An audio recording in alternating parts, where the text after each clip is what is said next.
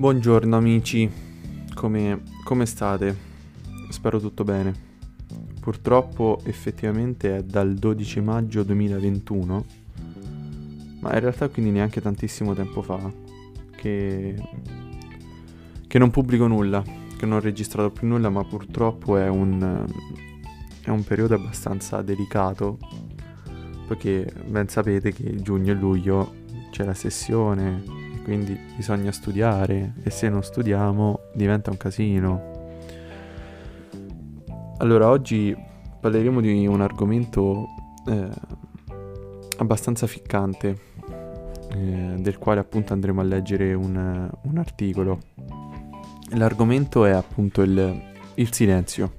Lo tratteremo molto brevemente, cioè non voglio dilungarmi troppo e non vi dirò i motivi per i quali ho deciso di parlare appunto del silenzio, però mi sono un attimo, come si dice, mm, ritrovato dentro.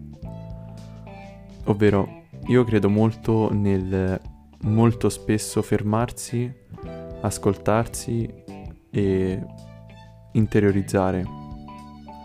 Perché oggettivamente da un punto di vista biologico ma è anche una cosa abbastanza logica. Tutti i processi eh, anabolici, tutti i processi di rilassamento avvengono quando stiamo in uno stato di riposo, di quiete. Quindi quando dormiamo, magari sul letto dopo pranzo o magari quando stiamo seduti a tavolo con gli amici. E, ehm,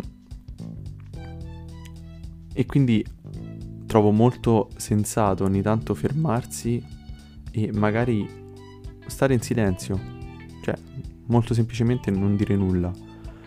Ed è una cosa che secondo me eh, può essere fatta non solo con noi stessi ma anche nei confronti degli altri. Perché? Perché molto spesso si sente dire che magari il silenzio può essere... Eh, può essere inadatto comunque persone si possono trovare a disagio di fronte a un, a un silenzio. Magari, che ne so, quando parli con gli amici, con, con i tuoi genitori, con, con, la ragazza o col ragazzo, insomma, con, con chi volete. E, e allora stavo riflettendo su questa cosa perché dal mio punto di vista il silenzio è un qualcosa da, da veramente condividere. E voi mi direte, ma che condividi in nulla? Ma in realtà no, perché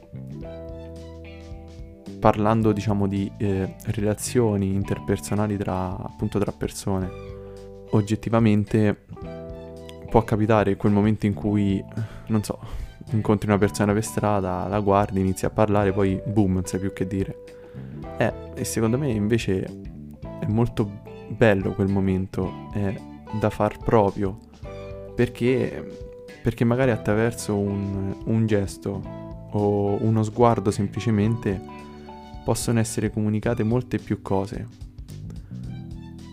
E da questo punto di vista della comunicazione, secondo il mio piccolissimo parere, è anche possibile attraverso il silenzio poter dare l'opportunità all'altro di, ehm, come dire, cercare autonomamente di capire ciò che appunto io sto comunicando. In un momento di, di silenzio, di, di quiete, tra due persone, io magari non parlo più, non so che dire, non, non, voglio dire nulla magari e do l'opportunità all'altra persona che mi sta vicino o alle altre persone di appunto cercare di captare una sorta di comunicazione che io sto cercando di esternare ma in una forma diversa.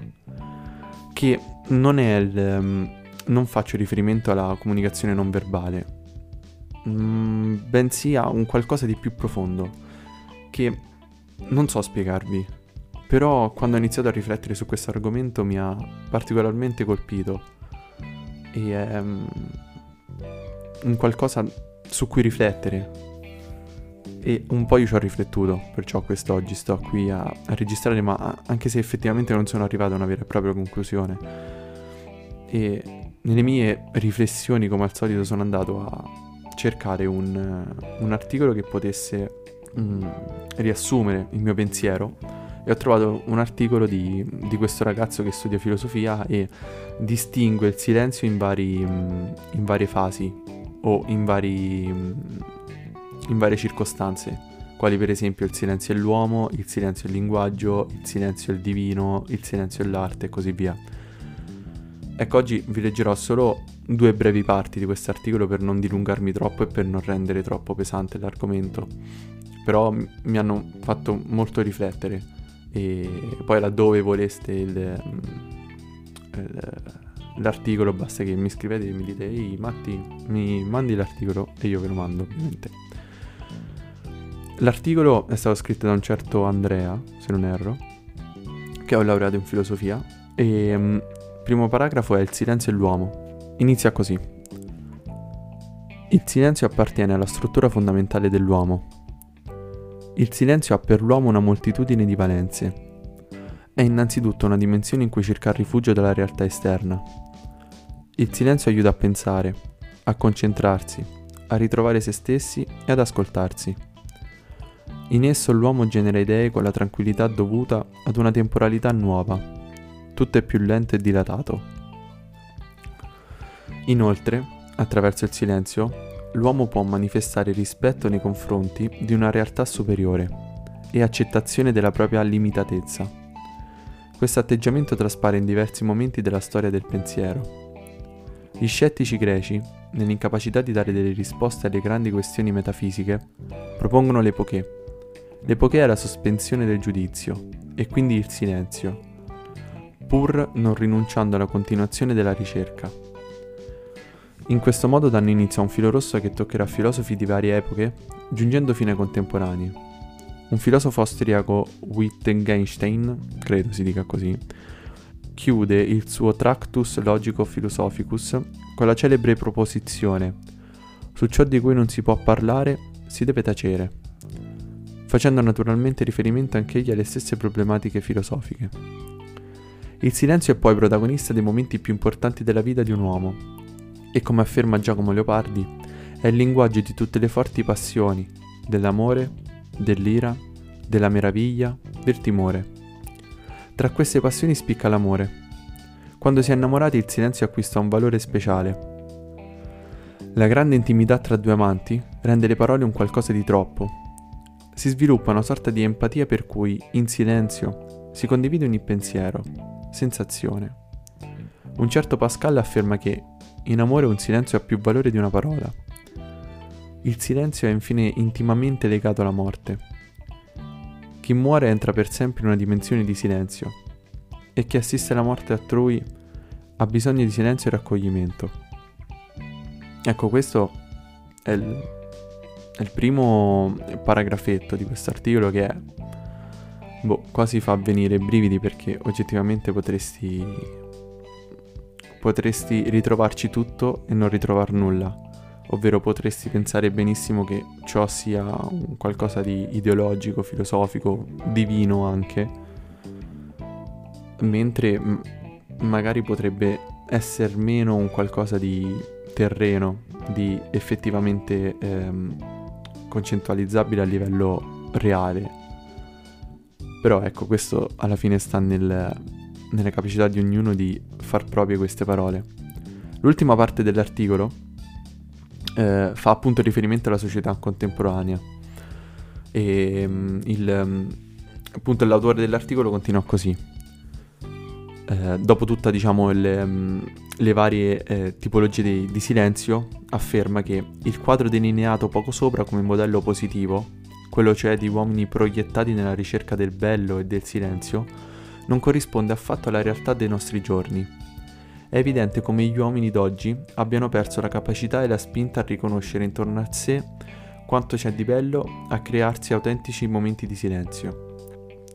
Sin dall'antichità la bellezza ha coinciso con lo stupore, la meraviglia proprio di coloro che ne entravano in contatto. E a scatenare questo stupore erano le cose più diverse. Un evento causato dalla natura, un paesaggio, l'espressione di un volto, una parola. Anche le cose apparentemente più banali, se guardate con occhi nuovi, erano occasioni di meraviglia. Non lasciavano spazio che a un sorridente silenzio.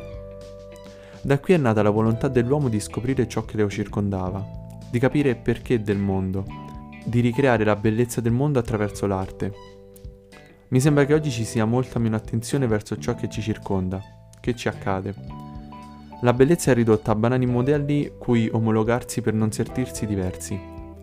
La gente ricerca il silenzio interiore in strane pratiche orientaleggianti, scopre nuove culture, vuote e tristi, è schiava della routine quotidiana. Forse basterebbe ritornare a ritmi più umani, alzare lo sguardo mentre si cammina per strada, ascoltare voci e suoni per capire che non è così difficile ritrovare il piacere di scoprire, di diventare. E eh, concettualmente io in maniera molto paradossale non condivido eh, quest'ultimo, quest'ultimo articolo, poiché appunto soprattutto quando va a dirmi che la gente ricerca il silenzio interiore e strane pratiche orientaleggianti.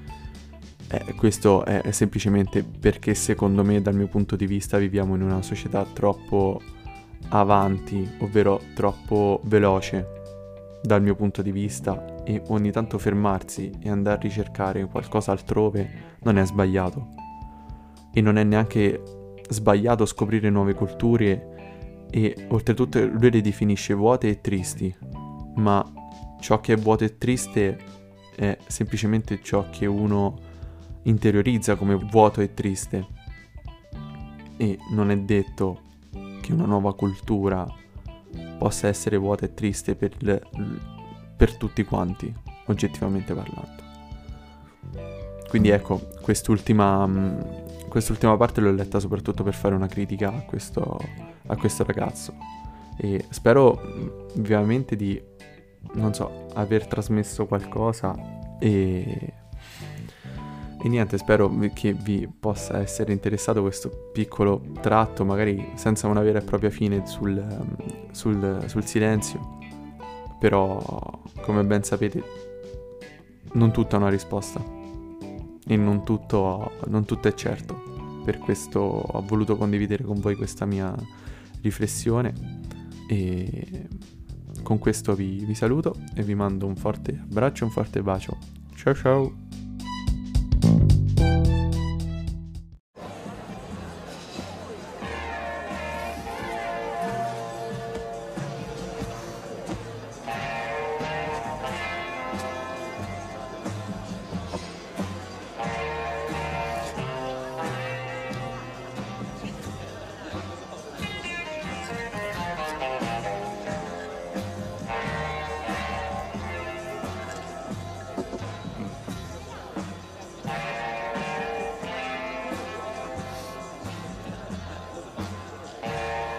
Odi tutto questo.